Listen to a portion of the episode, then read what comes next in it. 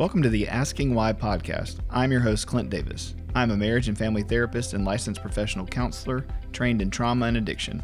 The Asking Why podcast is for anyone on a journey of healing and restoration.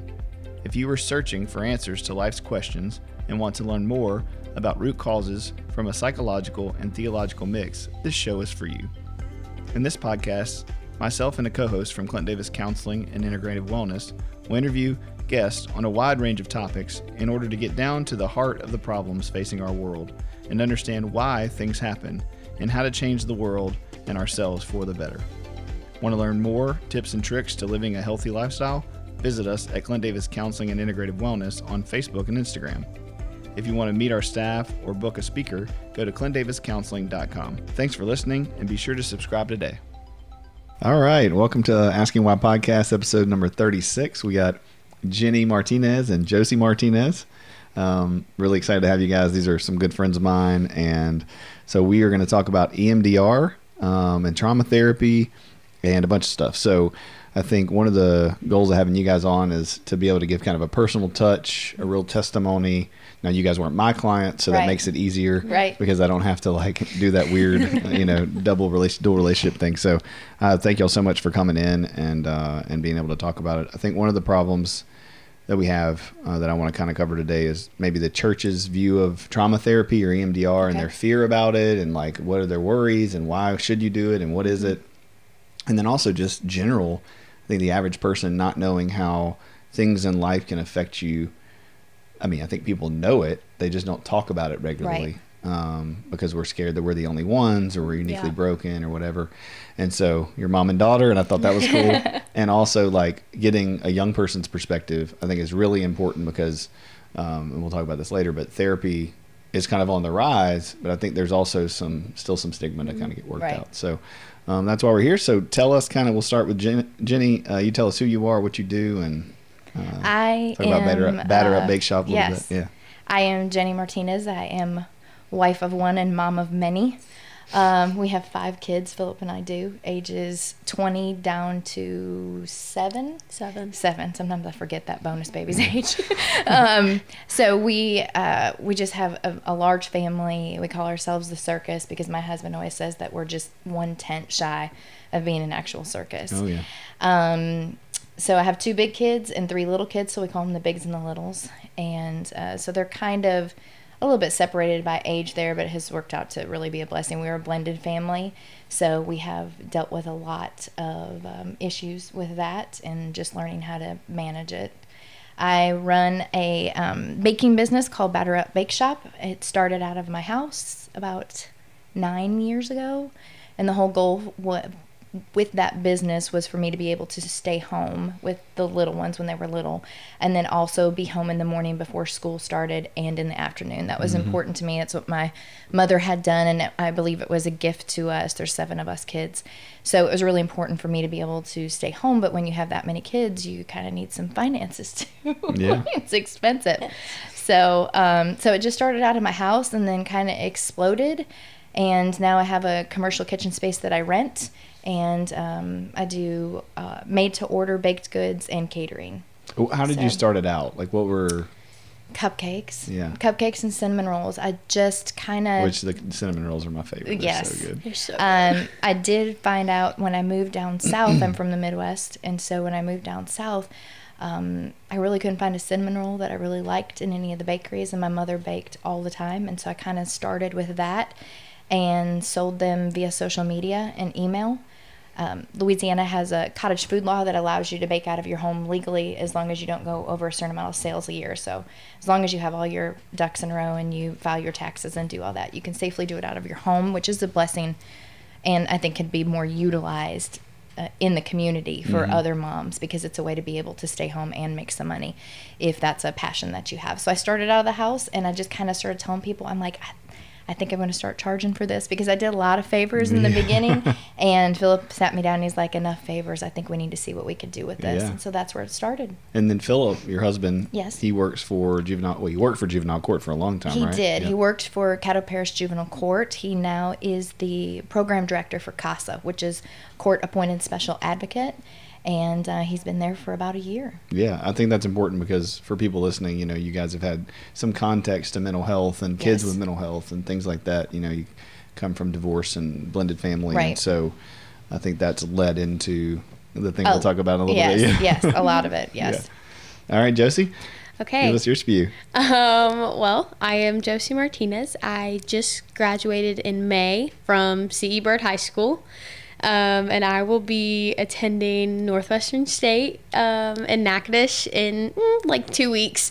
Um, so, you know, I've just been getting ready for that. Um, I'm the second big. So uh, I have my older brother, um, and he is actually my only biological. It's how kind of the blended family also is. Uh, my younger siblings, I consider them my own, um, but they are uh, my half, and so um, yeah. But I don't know, just just getting ready for school. That's kind of my spiel. Yeah, you excited? Yes, very much excited, nervous, all the things. Do you know what you're majoring in?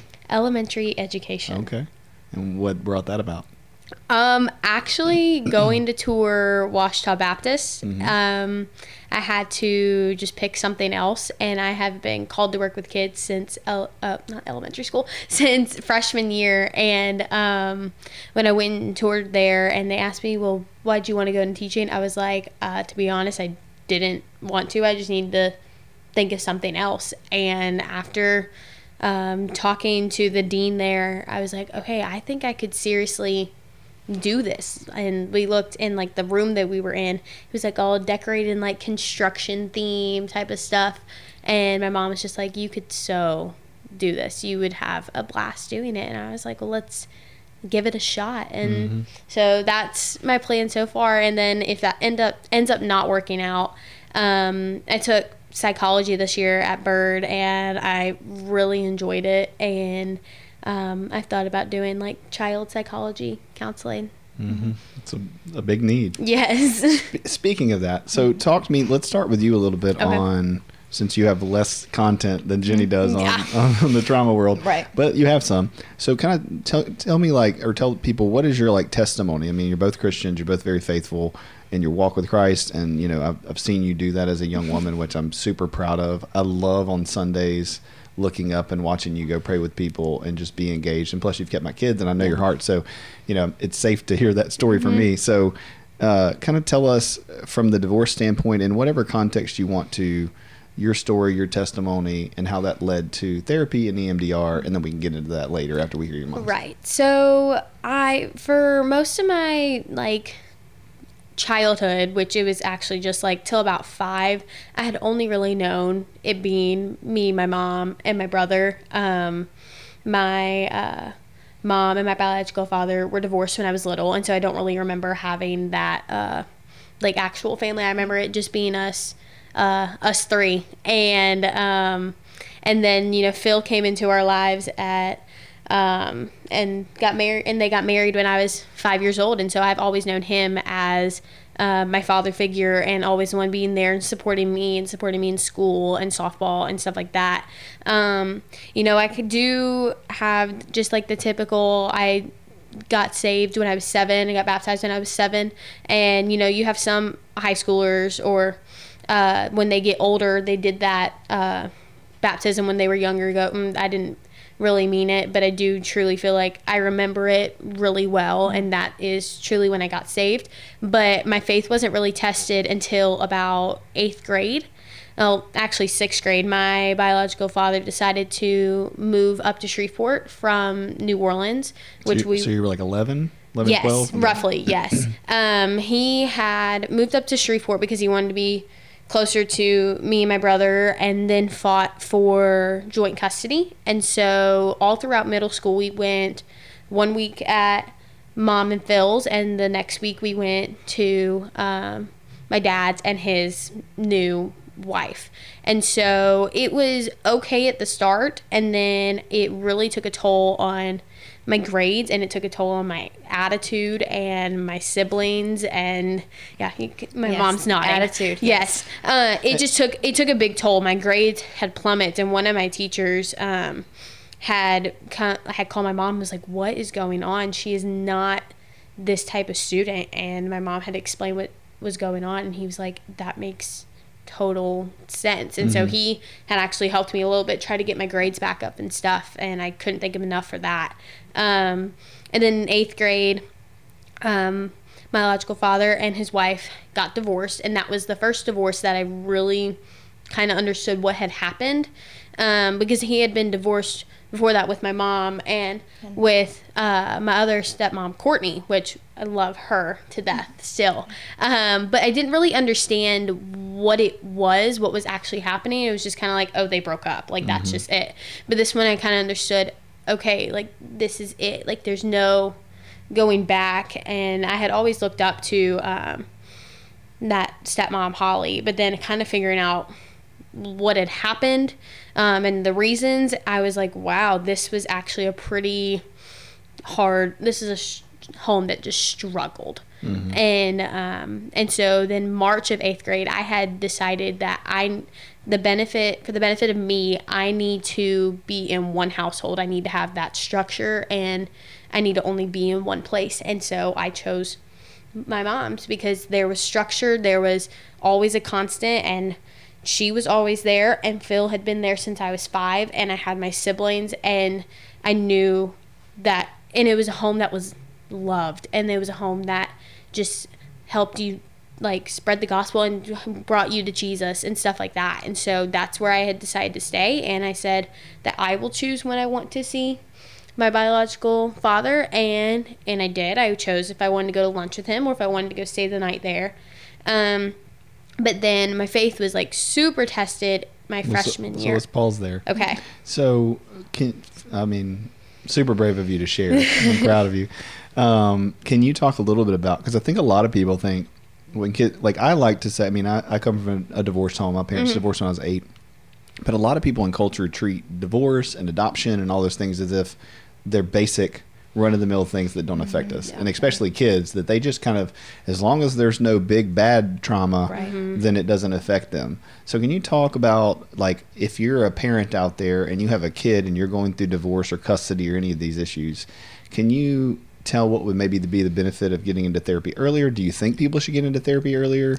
I mean, I feel like definitely. I going through that divorce, I realized how much collateral damage happened. But even going through the whole week on and week off, I could see the collateral damage in um, my younger sister Izzy, and she would just couldn't understand why do Josie and Houston have a different dad? Why do they switch? Like what's going on with that? And she actually did go to therapy a little bit for it just because she couldn't understand the concept of why why did because it it wasn't a problem until middle school whenever the joint custody had happened um so i think like for izzy it was super beneficial that like she was able to go and she was just able to talk about it and be like why is this going on? Like why is there why does josie have a different dad than i do? I've only known her to have the same dad.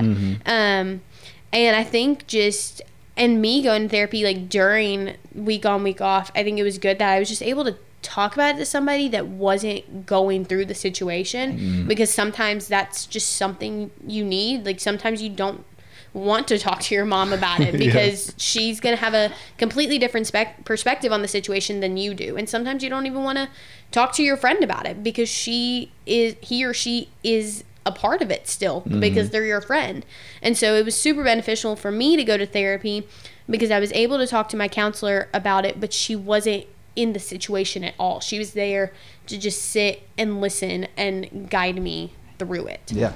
It's Right. awesome. So yeah Okay. So then keep going. Okay. Um, freshman year is whenever my faith was very tested. Freshman year was a very hard year for me. Um, over Thanksgiving break, uh, we found me and my brother found out that um, our biological father was arrested, and we could not understand the concept of it. We were like, we were in denial. We were like, there's no way. And we had been explained that like he was that he had like fleed and that he like flew or fled the street uh, New Orleans and um to try to run away from the law. And we were just like what? It was like our whole world was just starting to fall apart. Like and i just i ended up getting so mad at the lord. I was like my life was already hard. Why is it getting worse? Like why did this have to happen? And then you know i and i got angry at the lord and i turned i turned away from the lord. I did not go to him for it. I would go to therapy but whenever my counselor told me you need to turn the lord to the lord for this i did not. I was mm-hmm. like no i no one's here to help me. I need to do this myself. And then february 12th which is actually my birthday of that year i was on my way to a softball game and um, Phil came to pick me up and said everybody's fine, nobody's hurt, but the house is on fire, or the house was on fire, and we have to go home. And then you, I was an hour away, and my mind just kept racing. Like, what does it look like? What do I have left? Do I have anything left, or is it completely to the ground?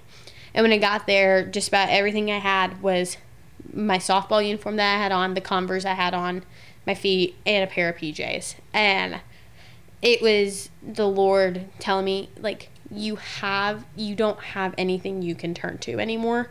You, turn to me, trust me, and I am going to bring you through this. And I'm going to use this to bring glory to God. Mm-hmm. And that and that was the point where I was like, "Oh my word, I do I don't have anything. I have the church and I have the Lord." And and that's when I definitely think my great my faith grew exponentially because I became from not having hardly anything and yeah, definitely. That's good.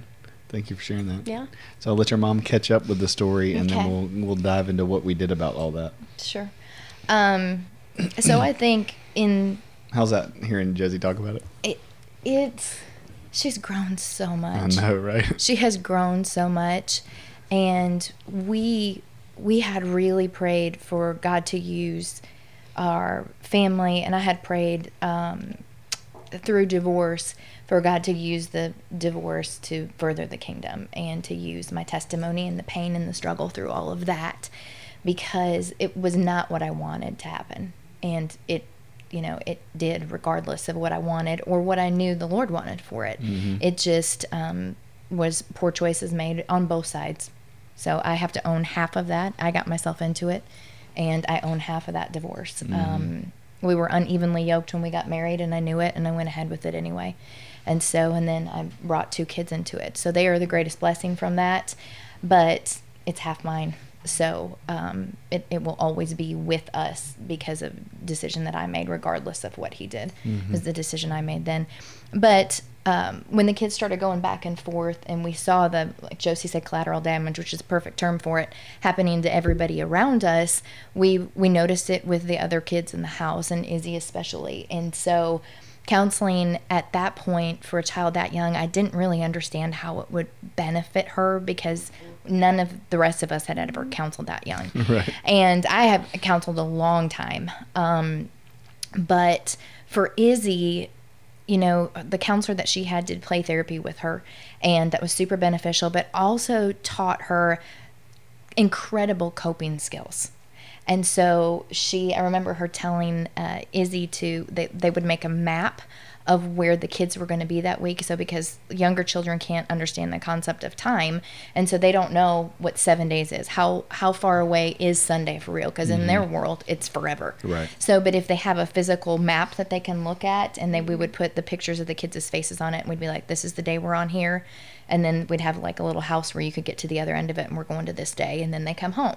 So that was easier for them to be able to visually see something when they were going to come back home. And then when they would get super sad and miss the big kids, they had um, a Josie box and a Houston box that they would open up that had things in it that made them feel closer to them. So they had a stuffed animal, I think. They used a lot of my stuffed animals. I still love stuffed animals. I will gladly admit it. um, but I had a couple stuffed animals that I left that I would leave on my bed, and me and Izzy shared a room, and so sometimes she would grab one from my bed and sleep with it at night, and Maggie Joe would grab one, and um, Houston had a pillow that he always used, and he would always bring it out to like the living room and stuff. And I noticed a lot. Maggie would typically grab the pillow and just go sleep with it, and so we would make sure that there was stuff there for them to be able to grab and be able to say like, "All right, I can, I can hold on this. It's a little piece of Josie or it's a little piece of Houston," and be able to be okay until they right. get back home. it was an easy way for them to cope. It was actually something physical they could touch or see. And so that was super beneficial. And then they learned um, because of that at an early age when their big brother went off to college and he was 10 hours away from us and we we dropped him off in august and we weren't going to see him again until november. And when you're a big family you're around each other all the time. You're used to the noise. You're used to particular people being there and all of a sudden he was gone and so it was a it was a loss. And um, so they knew to go ahead and make those boxes again. And it was something that they could open up. So they would put a scooby-doo movie in it because houston loves scooby-doo. And they would put like a wrapper a Cheez-It box or something like that. And that just always made them happy made them smile got them over the the moment of grief and sadness. And then they could pack it up put it back under the bed and move on. So it was it was really beneficial. That's awesome. Yeah So, how did you uh, tell me a little bit about your story and, and leading up to? I mean, however you want to tell it. Okay. So Leave it open. Um, I became a believer when I was in my early 20s and uh, lived in Minneapolis. That's where I met my ex husband at. And we moved to Shreveport. We'd had Houston, and then uh, we moved here and we had Josie, and then he left after she was before she was a year old and really didn't come back until she said to like middle school. Um, through that, I learned that I I tried to do everything on my own. Um, didn't work out so well for me. Supermom did not work out really very well for me. Um, I was had bounced in and out of counseling and, and different types of counseling, and then uh, we had been attending Broadmoor Baptist Church, and so I really was able to have a community around me for the first time in my life that wasn't my my like blood family, and I didn't understand that concept, but um, looking back at it when I first started to serve, which was Vacation Bible School, the um, the women that I was placed with to serve with really just began to mentor me and love on me and finish raising me. I was, I mean, I was 23 when I had Houston. I was 25 when I had Josie. I was a young single mom. Um, I wasn't divorced yet, but I was a single mom. Right. And so they basically finished raising me and taught me what community looked like and taught me what service looked like. So then, um, when the counseling center opened up um, that I go to now, I started to actively seek counseling and try to just work through the abandonment and neglect issues that I had had from the divorce. Abandonment and neglect issues, I had feelings that God had done the same thing because I had begged for Him to save this, and it wasn't. The marriage was not saved. Um, by His grace, we made it through it, but you know the marriage was not. It was not going to um, remain, and so. I counseled um, through that and battling for the marriage, and then counseled through the divorce there um, with uh, some of the pastors. And then when the counseling center opened, I, I continued on with that. So um, we fast forward, and I remarried, and um, Philip loves us. He loved the big kids as his own from the very beginning. And then we had three more kids, and then just the um, the the trauma from the divorce had stuck with me for a long time, and that that marriage ended in 2006, and so it's something that I still have to process things that come up. Like something Yeah. came up two weeks ago, and I was like, "Oh man, right. here I thought I was through this, and I'm not." Mhm. So there are things that, but now I can easily recognize that it's something that I need to talk out or to process through EMDR. Can you talk a little bit about um, how those things, you know, last and why that's okay? I think a lot of people, you know, they move from a trauma or they have something happen in their past and they move, let's say, either time or they move proximity or they Right. move distance and then they pretend like that thing doesn't connect to the present. Can you talk about that? right. uh, they all connect. Yeah. Um, it, it, it all connects at some point. I can connect um, little t traumas from when I was little to the big T traumas that have happened. And they'll all just, they'll all just They'll spiral. they'll spiral and um, it's because it's just it, if it's a loss, it's a loss across the board. If it's a loss of a marriage, if it's the loss of a house, if it's the loss of um, control in something, then they all just kind of, you know, they all kind of spiral together. And so I have learned through counseling um, ways to cope with those triggers that happen that end up coming up like two weeks ago. And I was like, oh man, this is another something that I didn't realize. I was like, okay, well, I can do some of it at home myself. Some of it I go back in and have help with. And I can realize that um, God has given me coping skills and to use the coping skills that I've been taught to get through that. But the fact that they happened is okay. They happened. Like they're never ever going to go away. I really don't ever want them to go away because they made me who I am. Yeah. And without them, I, I don't have that testimony. And I um, think it's important for people to see that. And it's okay. It's okay for me to cry about it. It's okay for me to get angry about it. It's okay for me to just not have a good day. Um, but like just learning to cope with it and being able to move on from it is the bigger part of it. So I can have that trigger, I can have that little cry session or whatever it is, but I can move on from it rather quickly these days.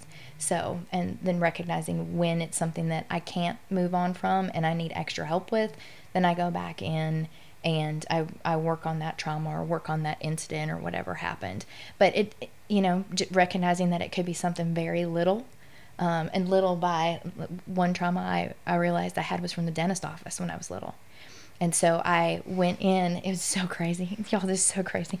so I went in. I had a I had a counseling appointment after a dental appointment one day, and I went in with half of my face all numbed up, and I had almost passed out in the dentist chair.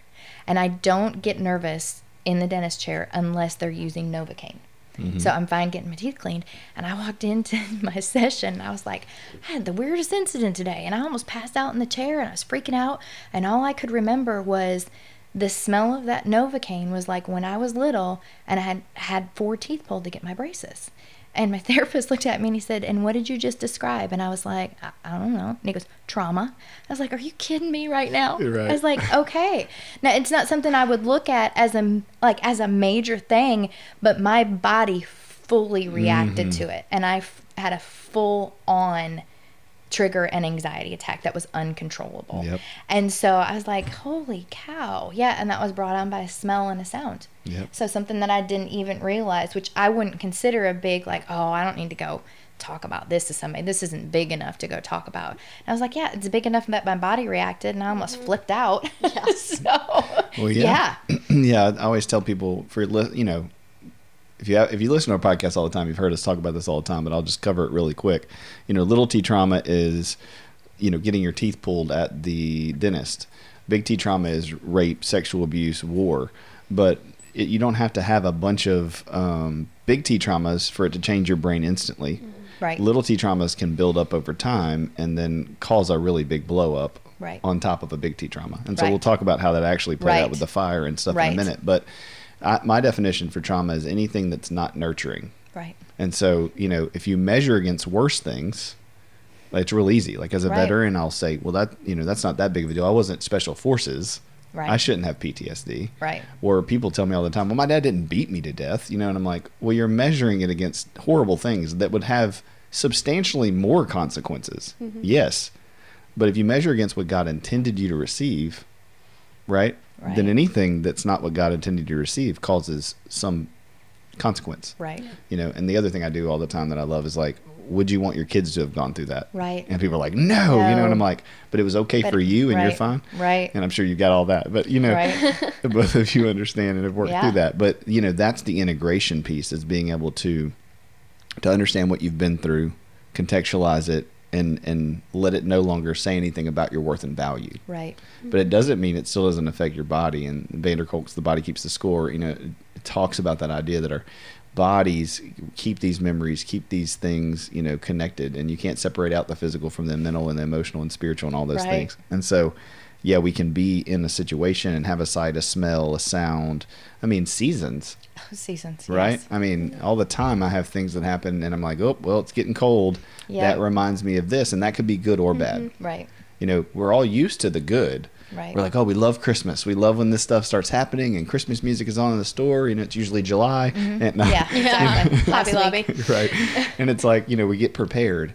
But the same thing happens with negative things, you know, Yeah. and, and a lot stronger.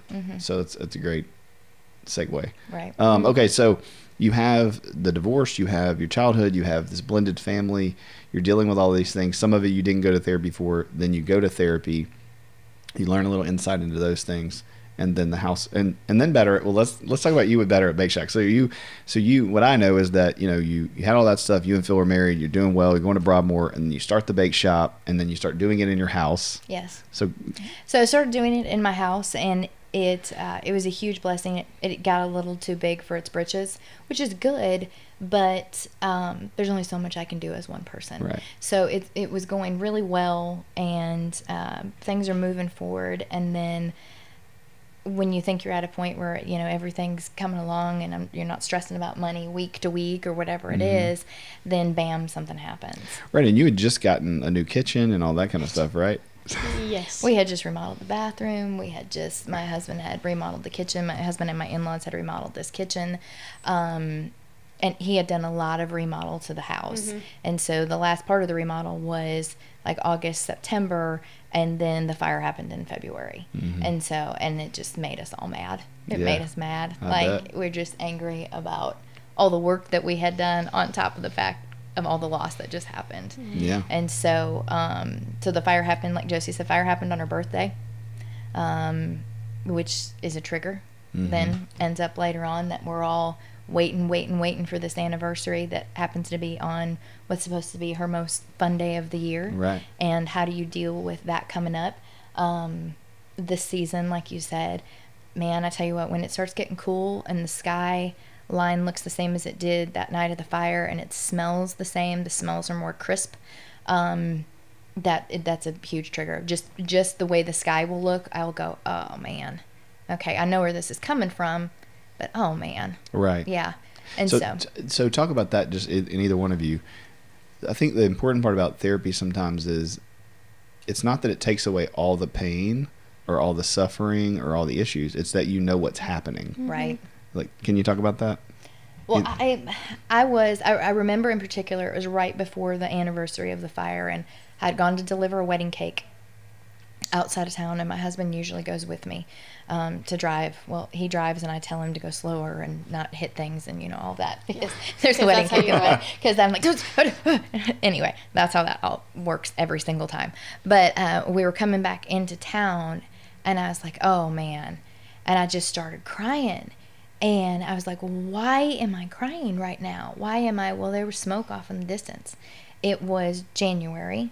So the uh, time of day was about the same time of day the fire had happened. Um, and I saw this smoke off in the distance. And I was like, I don't get it. Like, I don't, why does that bother me so bad? And he looked at me and he goes, why shouldn't it bother you so bad? He goes, cry about it. It's fine. He goes, cry about it. You'll move on in a little bit. And he's like, it's okay to cry about it. It's okay to be attached to it.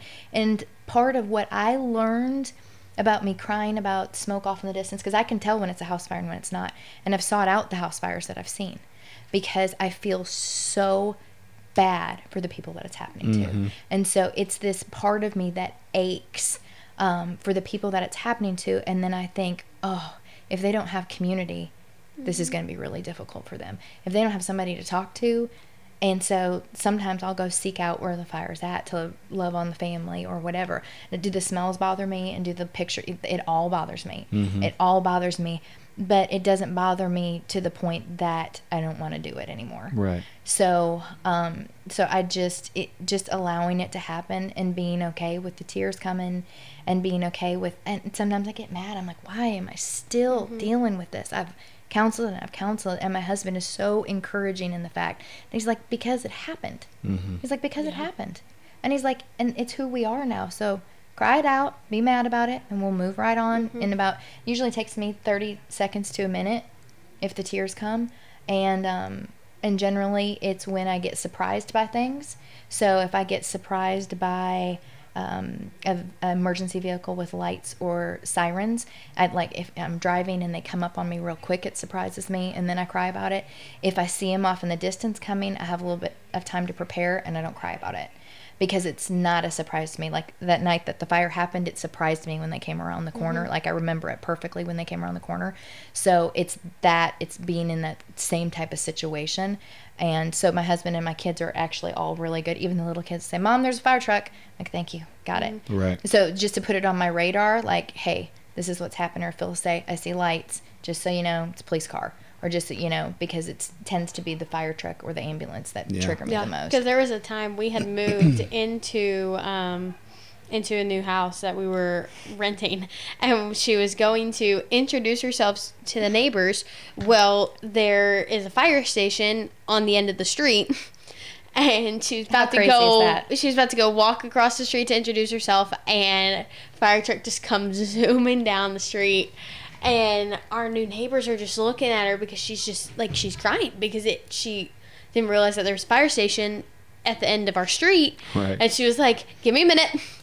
Just give me a second, and then like, and then she cries, and then she goes, "Okay, hi, I'm Jenny Martinez. I'm your new neighbor." I'm your new crazy neighbor. yeah, Yeah. Yeah, and they just looked at me and I was like, "We had a fire. I'm actually okay, but that's a trigger, and Yeah. I just have to let it happen, and then I just move on from No, it." No, and one of my triggers was that night of my softball game. It was the coldest game of the season. Um, and they're the most miserable games of the season. So that just makes it worse. but one of them was then going to another game where it was super cold. Like it was mm-hmm. just and it was especially if it was in, an away game and it was super cold. Like Right. we had one the next year and it was freezing. But you're like I don't know, it's already miserable and then like we had said earlier, like it just spirals and spirals.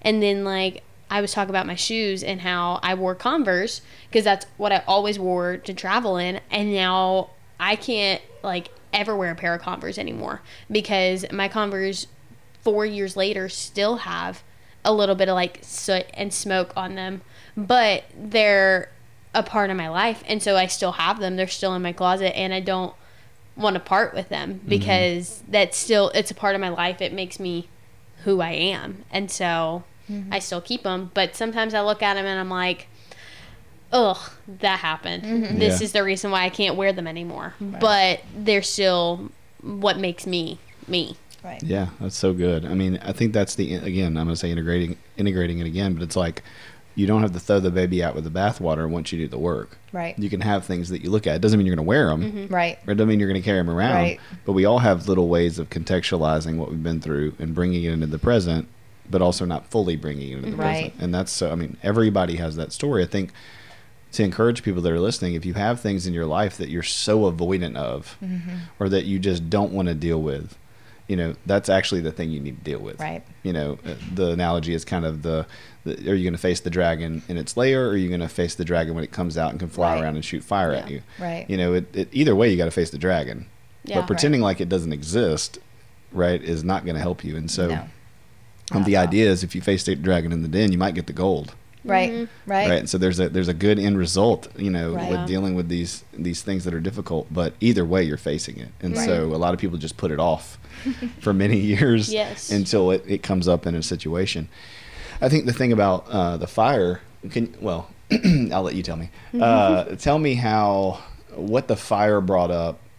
Two things. You were already in therapy working on things, so I would believe that that helped Right. minimize the damage, the loss, because loss and grief, right? It's like whether Right. it's family or dad or you know marriage. yes. It's like now all of that's right there. So can you talk about how it was beneficial um, to be in therapy to kind of work through loss and grief? Um, I mean, I think it was beneficial because we had talked about like different coping mechanisms that we had. We already knew a couple that um, we could use to like when those triggers were really bad. Like mine was going to my first away game after the fire, and I was just like, I was just mean that day. Like I was just, I was mean, and I knew that like one of mine is just like zoning everyone out and just listening to music. Like it doesn't matter what kind of music it is, but like if I'm just listening to music and I'm in my own like my own world and I can just kind of think about the music and just kind of calm myself down and that's what I did on the way home because I realized like how mean I was was like all right I need to be away from everybody and do what I can. And so I knew that that was something that had helped me. Another one that um, has actually come up like recently because um, you know I was actually adopted on May 18th. Phil had adopted me. I'd asked him to. Congratulations. Um, thank you. And so part of that was you know kind of having to relive the stuff like the reasons why I'm doing it. And so one of them it's like it's super simple. It's just like one of them's like counting down from a big number just to make you stop thinking about it or uh, you have a minute to name as many ice cream flavors as you can.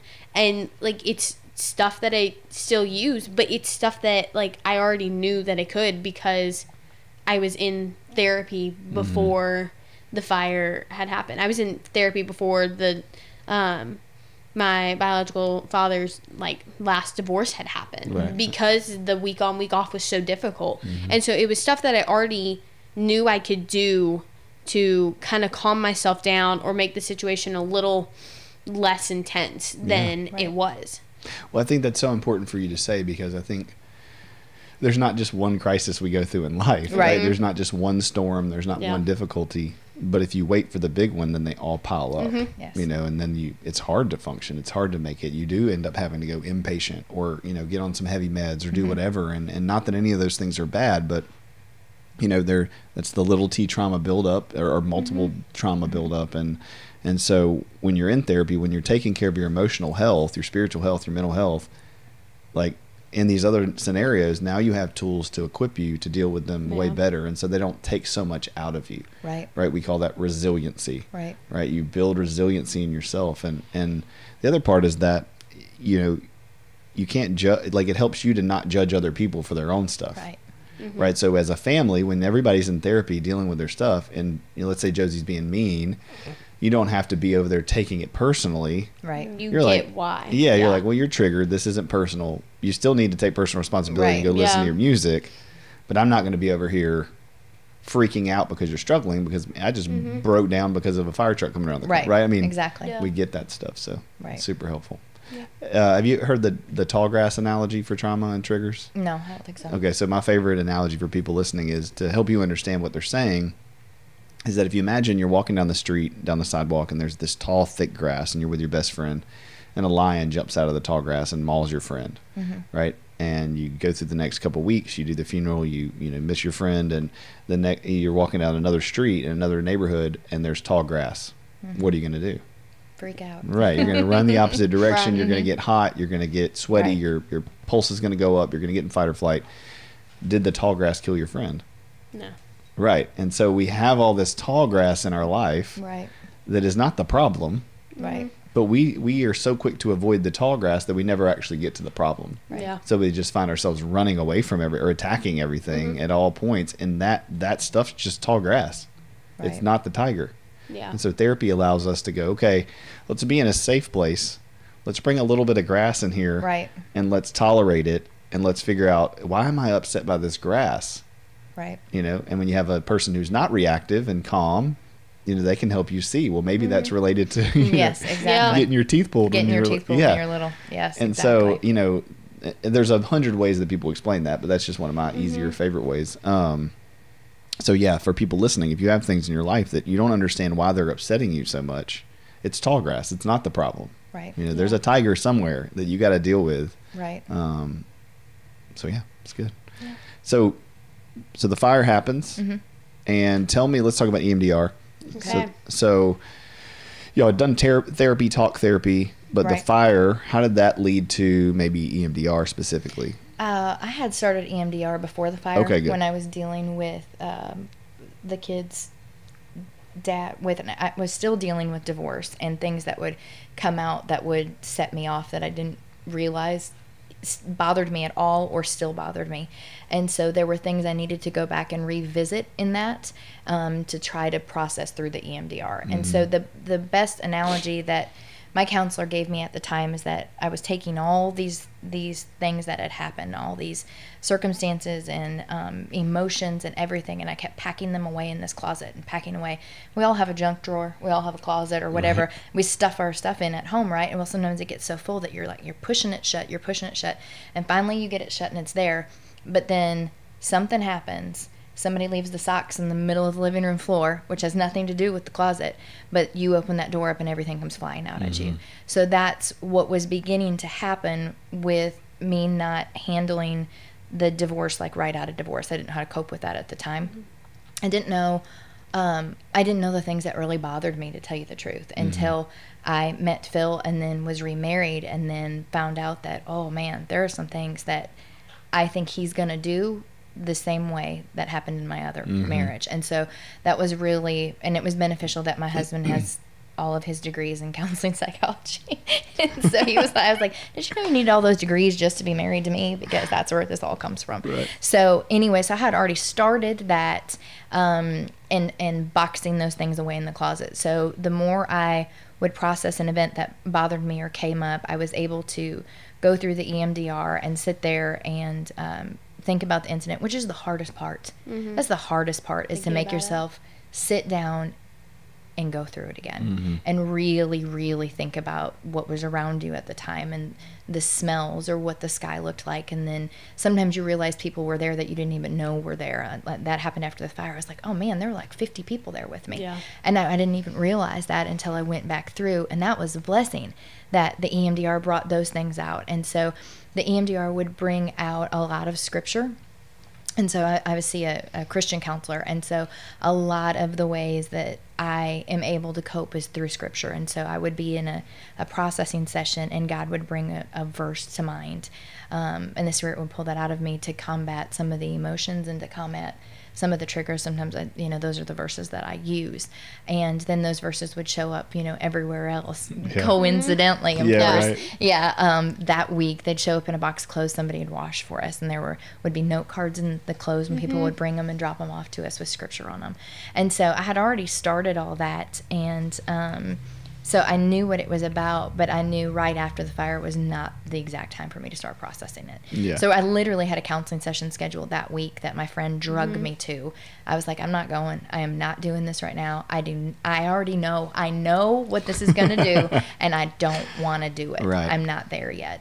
And so that took a little while to start some of those steps, but Which is a perfect, normal, non-sinful human emotion, right? right. Avoidance. Avoidance. You know, uh, Jesus said in the Garden of Gethsemane, "If there's any other way, take this cup from me." Take it. So you know, it's not a sin to not want to do the painful thing. Right. It's human. It's Right. it's it's Jesus didn't want to go all the way, but it's our faith in the Father that eventually gets us there. Right. Right. It's our trust in Him that goes, okay, I trust you, Lord. Right. And I trust this process. I trust connection. I trust community. Right.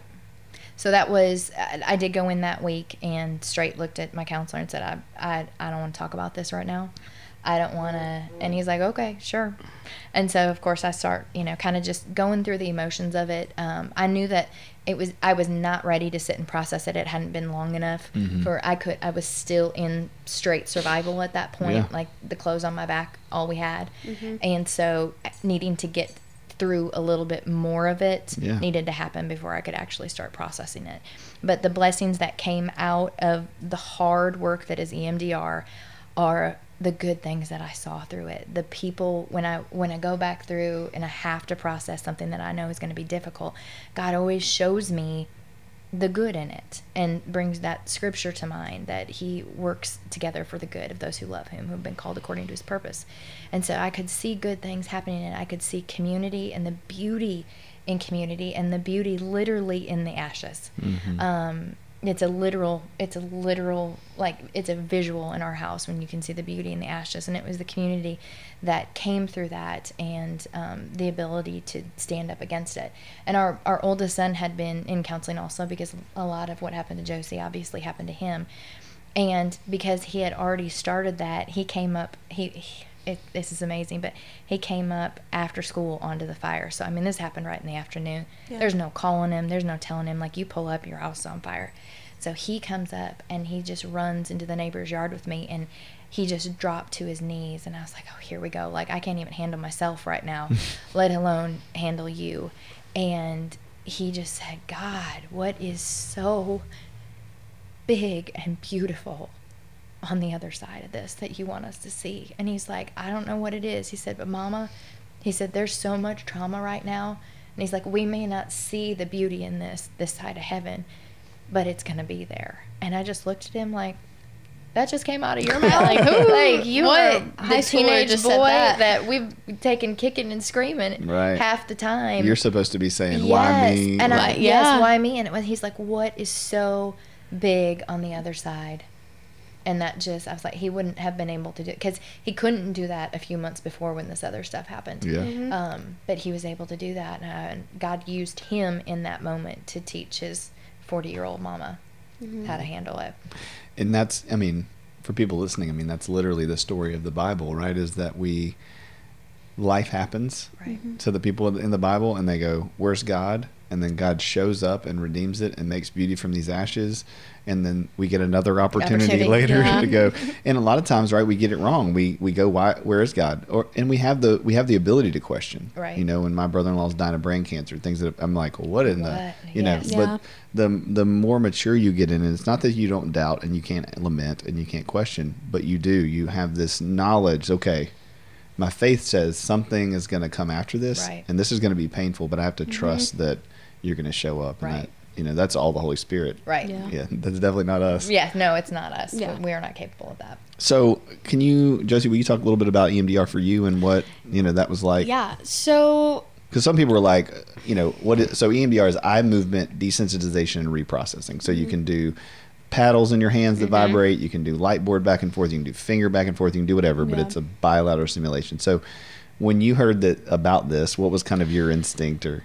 Well, like mom said, she has done it before, and so when everything had happened with um, with my dad and uh, him being arrested and stuff, I did not want to do it just because I was so angry with the Lord and with my dad and just with everything that had happened and so I didn't do it. I like I was scheduled to go in for an EMDR and I would tell my counselor I'm not doing it. I I I will talk about it to you but I don't I was like but I cannot I was like I can't think about this right now. And so I didn't really start EMDR till after the fire because that was the point where it's like okay, you have nothing, you need to like you need to think about it. You need to figure this out. Like you You're going one way or the other. Yeah. yeah, exactly. And so that's when I had kind of started doing it, but I couldn't even think about the fire until I had thought about like everything that had happened. And it went all the way back to whenever like my mom and uh, dad had gotten divorced, which, and I was barely even thought about that. I was one when he left. And so I was like, why is this making me so emotional? And my counselor was like, because it happened. She's like, it doesn't matter if, yeah.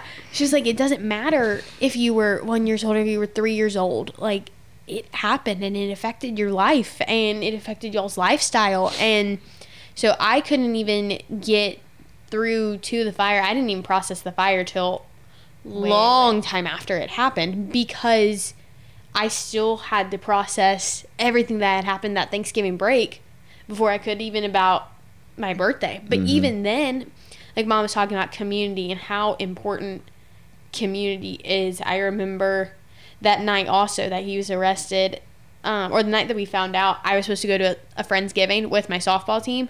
And I told my mom, I was like, I have to go. I have to be around my friends. I have to, like, I have to do this. And then, um, and I did, and they just left on me. And, you know, also with community, God blesses you with people that sometimes go through a similar situation.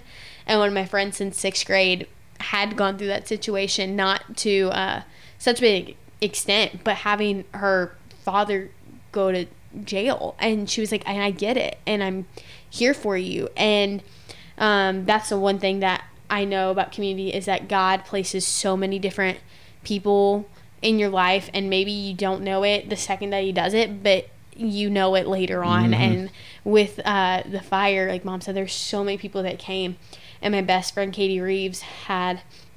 Uh, her mom had called mom and said, "Can she come over? She just wants to love on Josie." And the one thing about Katie Reeves is that she just listens and I just talk. That's all I do. I'm a talker and she's the listener. And all that night, um, her mom let her miss school the next morning so she could just be with me. All that night, she just let me talk. And that's what I needed. I needed that friend to just be quiet and just look me in the eyes and let me talk about everything that happened with dad and everything that happened on my birthday and like it was that's the one thing that EMDR also brought out was the community that God provides for you through all the situations whether it's just one person saying hey I know what you're going through. I'm here for you or it's 50 people coming and then uh the Sims family bringing a catering thing of Cane's for dinner because none of us had eaten Yeah. and brought And we're it food people. and Yeah. we're food people, but not just for our family, but for uh, the high schoolers that were there helping out, and for their parents helping out, like board up the house. And that is the one thing I know that EMDR has brought out is like looking back at it, the community that God has provided in each and every situation, even though you don't see it in the situation, you realize it later on after you've thought about it and you've looked back at it. Oh my word, look how God has provided for you through the struggle. Yeah, that's good. Yeah, I think uh, what I try to explain to people is EMDR is a great tool.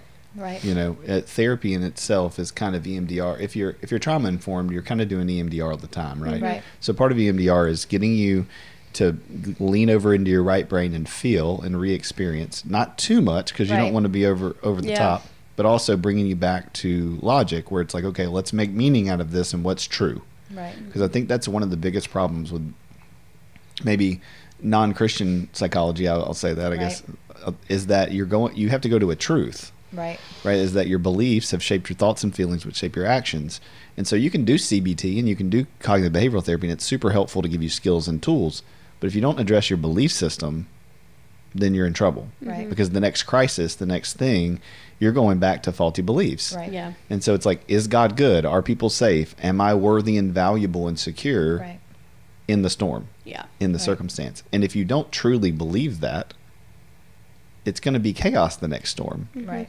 Now you can like now you can you have skills, but your belief is what really gets you Yeah, through it, right. right? It's like your faith it allows you to go, no, I've seen community, I've seen love, I've seen grace, I've seen these things, and I believe them. Right. Mm-hmm. That doesn't mean I always feel them, Right. and there's a but there's a big difference. Yeah. Whereas, and I think sometimes what falls short, maybe in in worldly psychology, is like you're good.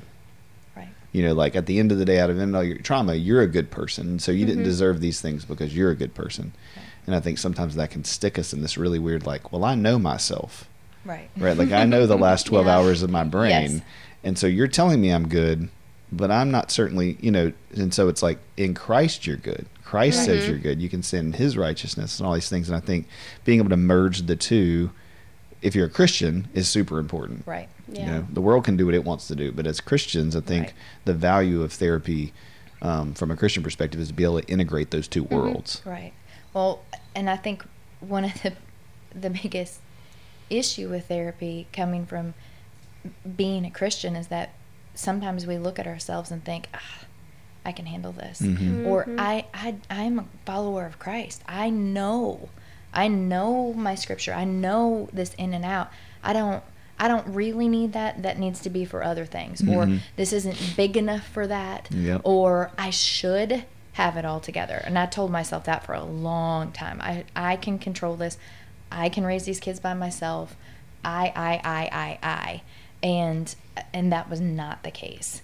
And so the more that those walls were broken down and community was formed through the body of Christ, I saw how you know, we all work together. We all have different spiritual gifts. We all have different things, and and every single bit of it is important. Mhm. And um, so I think as as a Christian, just realizing that it's not my job to have it all together. Thank goodness it's not my job to have it all together because if Mhm. y'all know what went on in my mind most of the day, it is Right. not all Yeah. together. Ditto. Yes, and so it's that's not my job, but God has given um, given us teachers and given us counselors to help us with those things. That's not my that's not my jam. I make cake. Like that's what I do for a living. Like that is not and and cake is something that other people use and they use for fellowship and they use and I use that to bless people and it makes people smile. And so that is a gift that God has given me and can look at it as just cake but it's not. Absolutely. it's it's service and it's love mm-hmm. and it's praying over that cake before somebody eats it. And so we've all been given this opportunity. And so i think not utilizing our counseling and our counselors as Christians is it is just makes me sad. Mm-hmm. And so because the more I get into it, the more I'm like, yeah, I'm just as broken as everybody else. We're all the same. Like Right. we are all the same. And so the sooner we see that in each other and realize we're all in the same playing field, the easier it becomes. And then you also at that point want to use that to help other people. I want to be community for somebody else. You I wanna drive over where I the want to smoke is. drive over where the smoke is Yeah. because Such a that's beautiful analogy. hard. I Oh. want to follow the smoke. I want to stop and say, "You will survive this, and this is how you're going to." Mm-hmm. And here's my phone number. Let me walk you through um, how to deal with insurance. That I mean, that Oh, insurance itself, insurance is is hard enough to deal with. It's a nightmare, but what I wanted through part of that experience, seeing the things that could have really helped me in that, I want to be that for other people. Yeah. And so God will use that and lead you through the smoke and hold off your tears till you get home so that he can use you in that in that moment. Yeah, that's and that's just what you want to it's what you want to accomplish once you get far enough into it, I think. Right, which then leads to purpose, which Yes. actually moves you out of the pain and the struggle because now it, it has meaning. It has meaning, it has purpose. It's good. Mm-hmm. Josie, talk to me a little bit about kind of your age group and therapy because I feel like for me and your mom, for example, the old guys in the room, you know, therapy. Hey, speak for yourself. Yeah, right.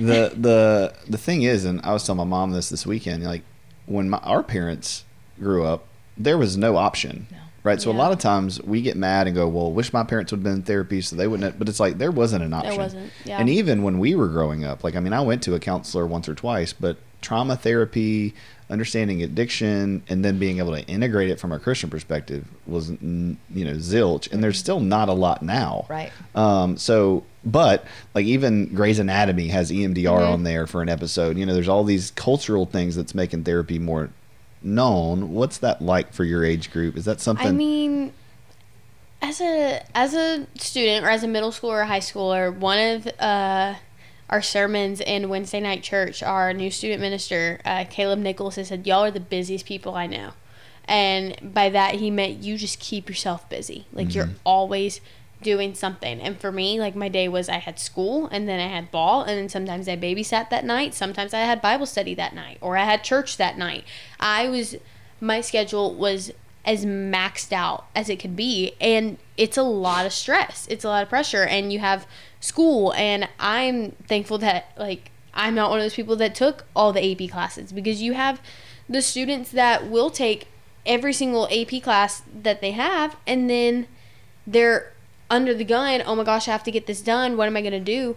And so it is so stressful be like it is stressful being a high school student but that's also stuff that we put on us making like doing sports being presidents of clubs doing uh going to church and making sure we're doing our bible study every night and all that and you know you also just other people look at you and think about you and you're so worried about oh, I'll say that it's like middle school and like an underclassman in high school. When I got to junior year, I did not care. But you're so worried about what other people think about you and you just put this wall up of, oh, I'm fine. Like I've got it all figured out. And I'll even say I did that my freshman year. I was like, I'm after everything had happened, I came back to school Wednesday, the day the fire happened, everybody was checking on me. I was like, I'm fine.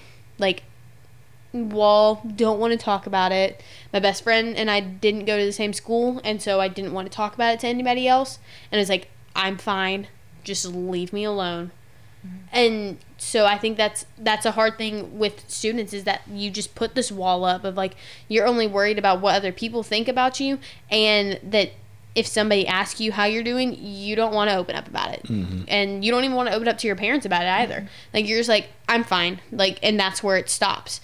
It's kind of like with the conversation like if you haven't seen someone in a while like hey how are you doing? It's like oh i'm good. How are you? And they're like oh i'm good. And that's it. Like there's no um you never hear somebody say like hey how are you doing? It's like hey i'm really struggling. Mm-hmm. And if somebody does do that you're not prepared to go wait what? Like right. and so I think that that that's like going through school and like walking in the hallway, like that's typically what it is, is that you're like dressing a certain way and you're also if somebody asks you how you are, you're saying, Oh, I'm fine. Because you don't want to you don't want to deal with the trauma that's going on in your life. You don't want to deal with the stress of the homework that you're going to have later in the day or the stress that you're going to have in your football game against uh, your rival rival team like whatever. You just go oh i'm fine. Put that wall up and be done with it. And so i i'm thankful to have like one of my friends who had has done like therapy and we did together and we were able to talk about that and stuff like that. But it's not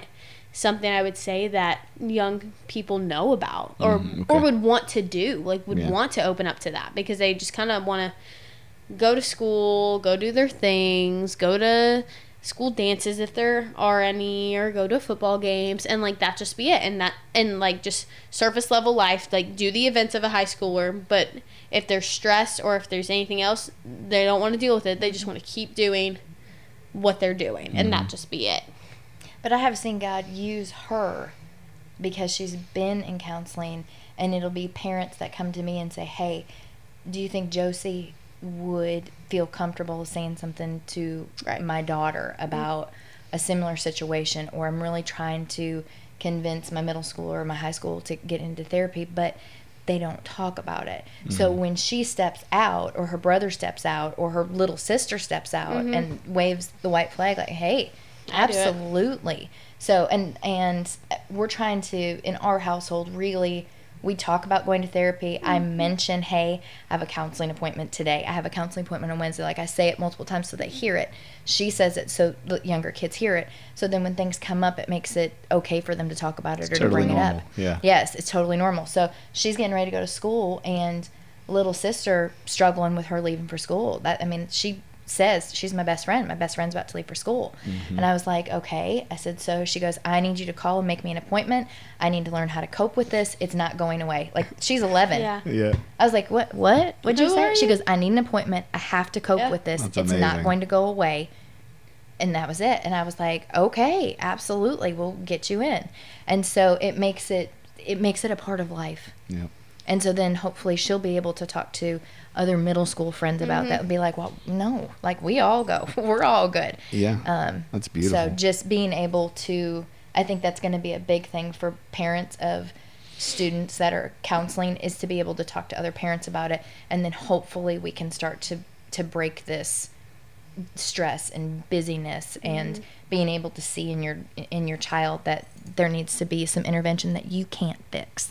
And it's Yeah. also, Oh, it- go ahead. uh, sorry, it's also like, like I was saying, it's about like other people thinking about like what they think about you, and if people like if you open up like, oh yeah, like I go to therapy, it's like, whoa, like what's wrong? Like it's not just a, no, I go to therapy, like I need a process because my big sister's leaving for school, and that's that's a big struggle. Like I like that's my best friend. Everybody thinks like when you think about therapy, it's like th- like so big like uh, like suicidal or like super depressed Yeah, you're or crazy. Yeah. yeah that Yeah. you're insane and so whenever like you do bring up therapy it's like what why are you b- going to therapy but also like with me going to therapy i have been happier and like one of like mom's favorite things to say is choose joy and there will people that come be come Y'all up to hated me that for so oh long. Oh we did Yeah. hate it I did. but i love it It's now so i use at it um but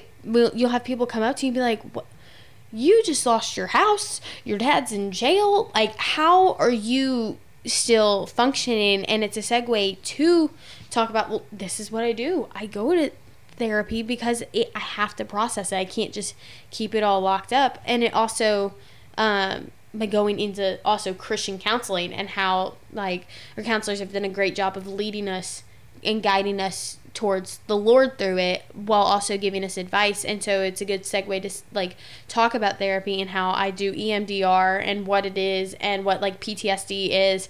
And then also saying and having um, a Christian counselor guide me to the Lord and like mom said getting scripture and all that. Cuz now like one of my favorite verses is Psalm 32 7 and it's you're my hiding place. You protect me from trouble and you surround me with songs of deliverance. And like songs i that's how i that's how i cope and that's i have hills and valleys by Tauren Wells always in my head and mm-hmm. so it's a great like that's why the white flag yeah i do it because through that and through using therapy and my struggles i can spread the gospel to people who are struggling and wondering what do you have that I don't have. Yeah. Mm-hmm. Well, it's such a beautiful way too, like you said earlier, Jenny, to get to keep yourself in perspective too. You know, like it's always a humbling Mm-hmm. experience to say, "Hey, I'm I got to boast in my weaknesses." Yeah. Right? And you can't boast in your weaknesses when you're trying to not have any. Right? Yeah. You know, when you're trying to I got to be everything, I got to do it. And I think that's I mean, that's the real struggle with this generation of high schoolers and little kids is I hear you talk about that and I'm like, "Man, I was not that busy." No. you know, I was just playing out in the yard. I mean, I had some sports and some stuff I did, but I didn't Mm-hmm. feel any pressure. I actually look back on my childhood and go, oh, that was the time because I didn't have anything to do and no responsibility. Right. But the teenagers I see and the people we see here, yeah, I mean, you guys are just maxed out with everything. It's like you're doing the adult world before you even become an adult, Yeah. you know, and so you're so stressed out, you know, with things that, you know, I hate to say it, but aren't going to matter Right. Right. you know, like you said, the AP classes and stuff. Like I asked somebody the other day, I was like, you know, it was a, a teenage girl, and she was so stressed out about finishing and making all A's. And I said, Do you think that making all these A's and all these grades are going to make you happier?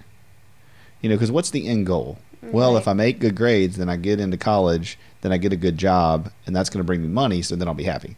right. Yeah.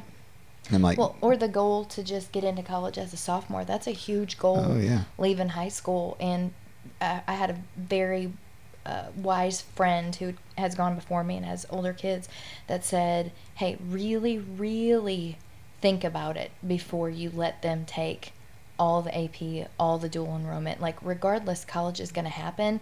If it takes you four years, it takes you three years. Yes, it's less expensive if you can get that some of that knocked out in high school, but we we really wanted our kids to experience high school, not college at high school. right. And it was good not having a parent be like, you have to take AP English and AP History and AP Physics and whatever there was. And like, and I didn't take any of that junior year. I took one honors class junior mm-hmm. year. And junior year is always the year where the AP classes open up and the dual enrollment classes open up.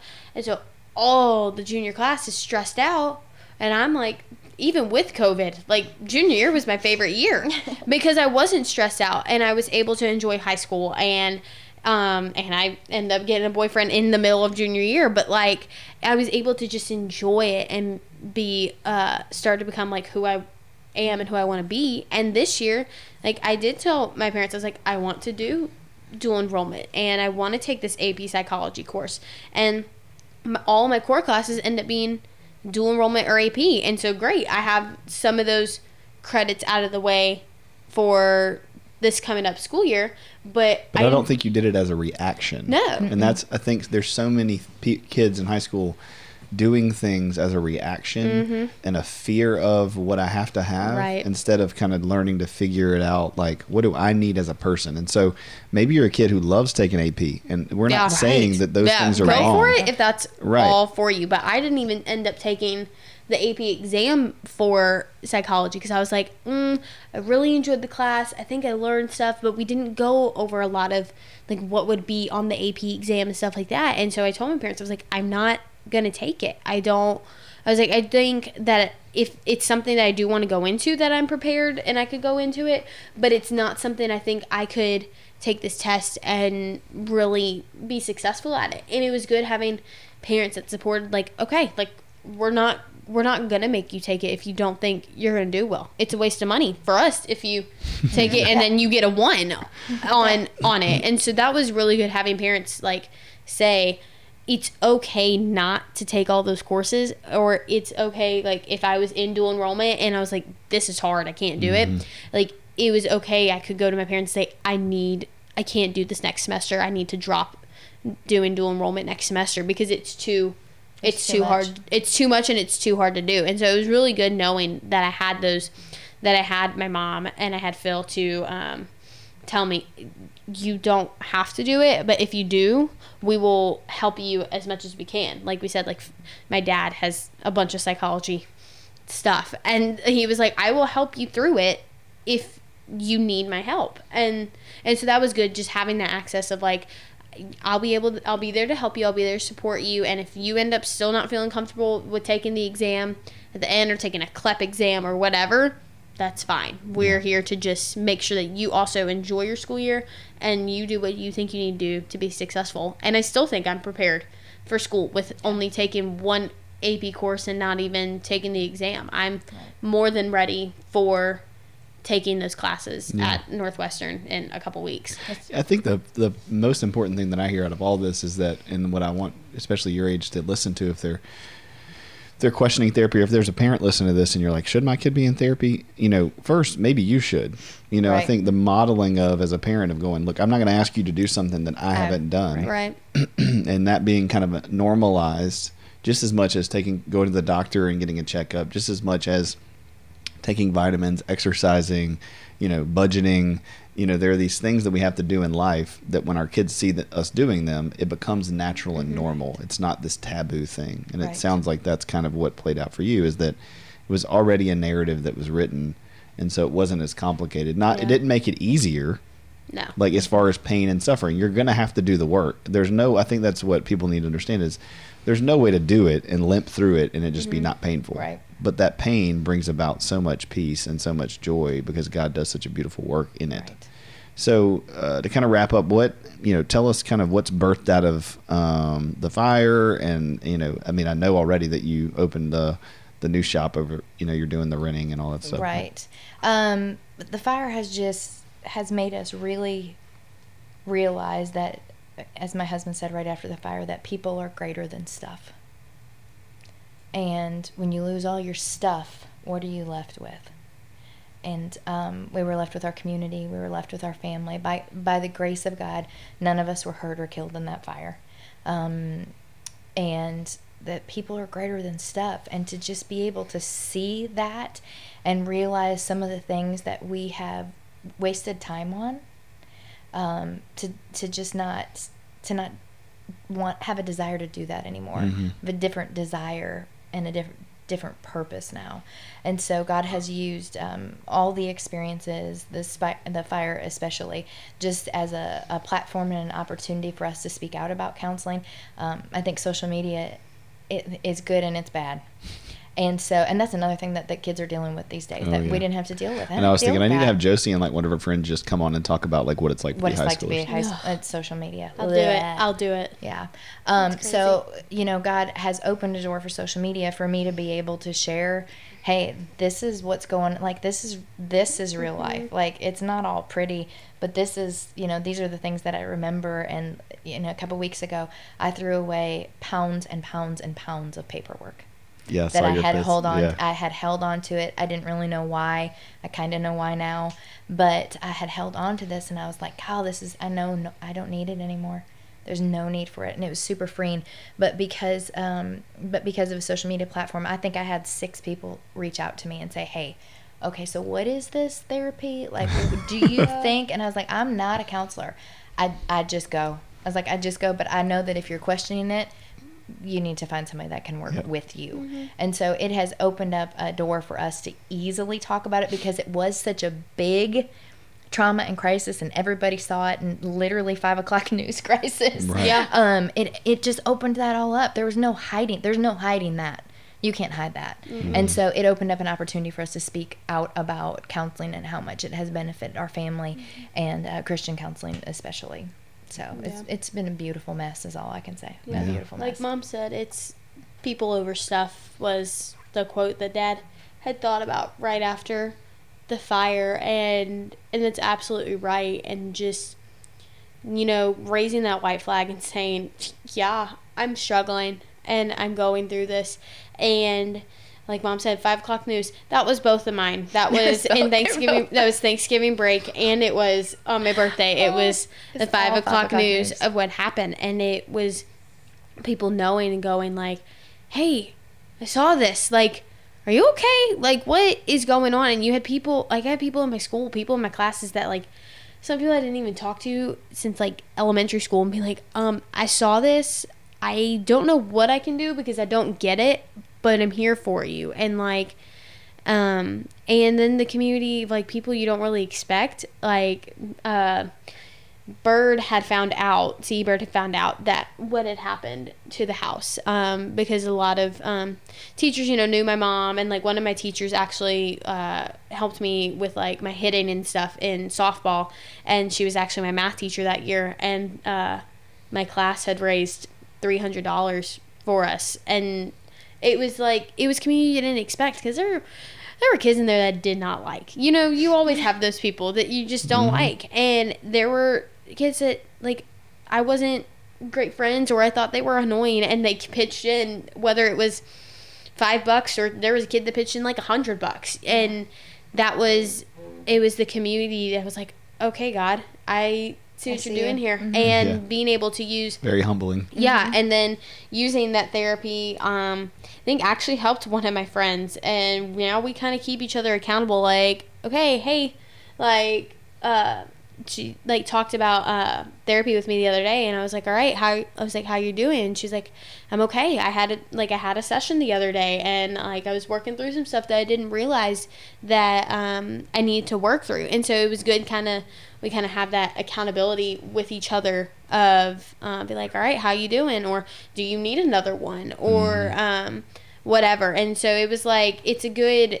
showed me the community that god has provided me but then also allowed me to use what had, the trauma that has happened um, for other people that would ever would go through that in the future potentially or just say this is what i struggled with and go wow i'm struggling with some stuff too and be like christian counseling and emdr has helped me so much because i've been able to process it and have been uh, the lord has been first through it i've been told to go to the lord and run to the lord and scripture has come through that Yeah, I, I would say, as a Christian counselor, what I, what what she mean and what I know they both mean, and what I would want people to know is that when we say run to the Lord, what we mean is is run to truth. Right. You know, because at the core of it is is the real pain is you feeling unloved, unworthy, not good enough, uniquely broken, and then super insecure in your relationships and mm-hmm. in the world. Right. And so if you if you don't believe you have worth and value that's intrinsic,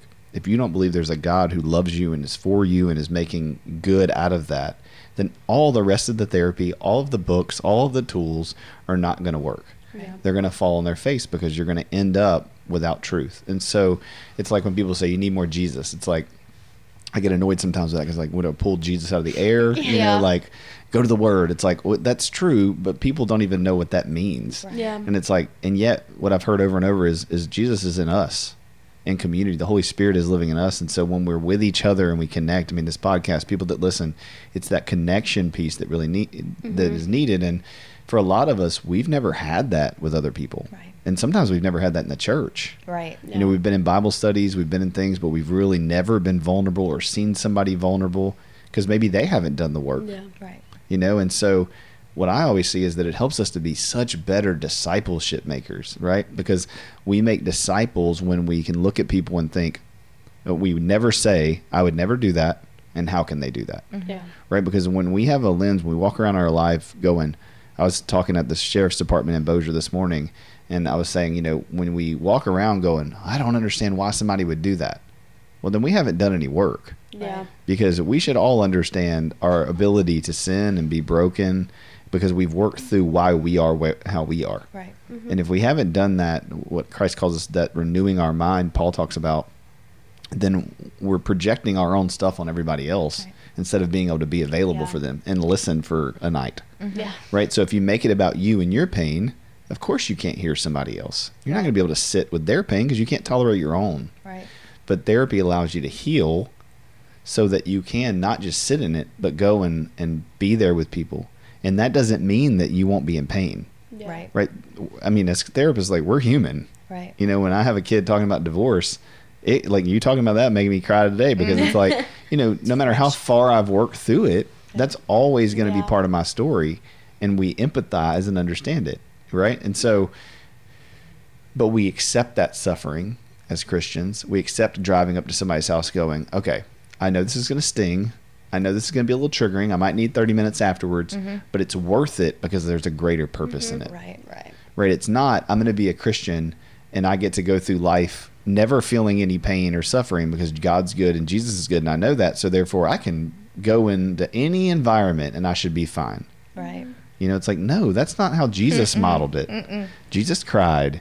He was emotional. He was afraid. He was in pain, you know, and, and he still met with, you know, the lost and the hurting, Yeah. but he hurt with them. And, and so I think y'all have painted that picture really, really beautifully in your story and in your testimony. And I've known y'all for a long time and love you both so much. And I'm so thankful for your friendship and, and your community and what you brought to our church and our community and our lives.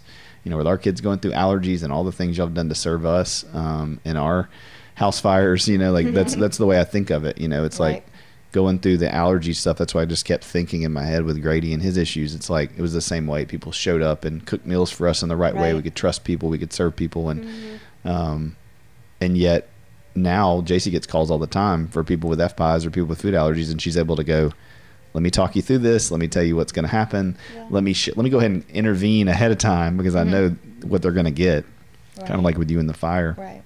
I don't know if you know, but JC's house burned when she was like 17, I think. No, Yeah, so her and her mom like lost their whole house, everything. They didn't have any clothes, you know, the same thing. So, um, I've heard it from a personal story too Mhm. on her end, and and so I remember when it happened for you guys, and just I was so proud of your testimony that you got in therapy. I know we had talked about it multiple different times, but um, it's just been really cool as a therapist to see you and a, and a friend and a Christian to see you guys do it the right way. Mm-hmm. You know, for the Holy Spirit to come in as a whole family and watch you guys like, you know. So hats off to you, Jenny and, and Phil, because No, you know, not me. yeah, well, the Holy Spirit in Yeah. you, right? Yeah. But sincerely, it's been so cool to watch the Holy Spirit in your family and just to see how much you guys have done because, you know, look at your kids.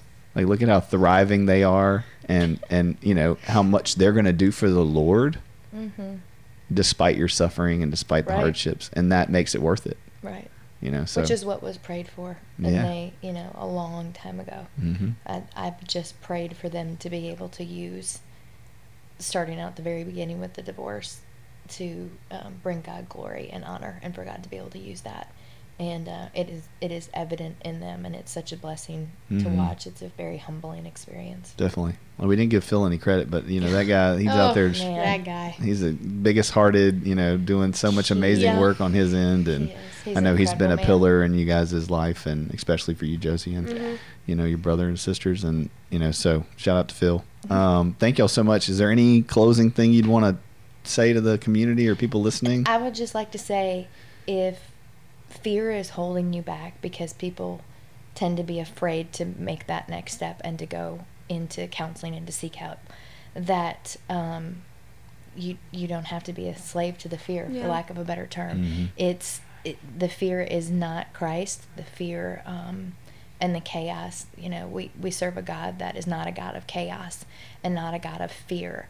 And though it's hard work, the reward is the reward is great. Mm-hmm. Mhm. And just um, just seek it out, get over the fear part of it, and and take that first step. That's Yeah. good. And it's okay to struggle. Like it's okay to s- it's okay to throw in the white flag and say I'm not okay and that I need help and that um, even if you don't end up going to counseling just because it is it's scary it, thinking like and saying oh yeah I do go to counseling finding a church body is the, Essential. the the next thing I could say would come close to it. Mhm. Um, if you're not going to go searching and like seeking the Lord, a church body is the next best best thing because I can tell you that like even uh, we saw it in adults that were have already lived their life and then we've seen it in people that are younger than me in Houston and then like the seniors um, of my freshman year and I was I would just say it's okay to struggle and it's okay to admit to it um, but if you are scared then find a church body that in a community that's going to love on you and lead you to the Lord through it. That's good. Yeah, and if you're if you're out there and you've been to therapy, um, and you haven't told your story, uh, find ways to tell it. Mm-hmm. You know, don't be scared to to boast in the work you're doing because it's going to only lead to other people being vulnerable. And you know, I, I know that in my own story of telling people stuff that like other people are like, why are you saying that Mhm. out loud? You know, but it's like it allows people to be open. You Right. know, and it's a balance. You don't want to make it about you, and you don't want to, you know, make their story about you and be that person that's like, well, let me tell you about my, you know, yeah, you know. Yeah. Right. Yeah, we don't want to do that. But but I think when you go to therapy, you learn how to do that appropriately, Right. you know, and, and make their story about them and all that. So, well, thank y'all so much. Yeah, this was awesome. Yeah, Yeah, absolutely. thank you. Um, if you're listening, uh, still subscribe, please. Like our Facebook page, you know, all the stuff that you know to do that people say on podcasts. Um, God bless you and have a good week.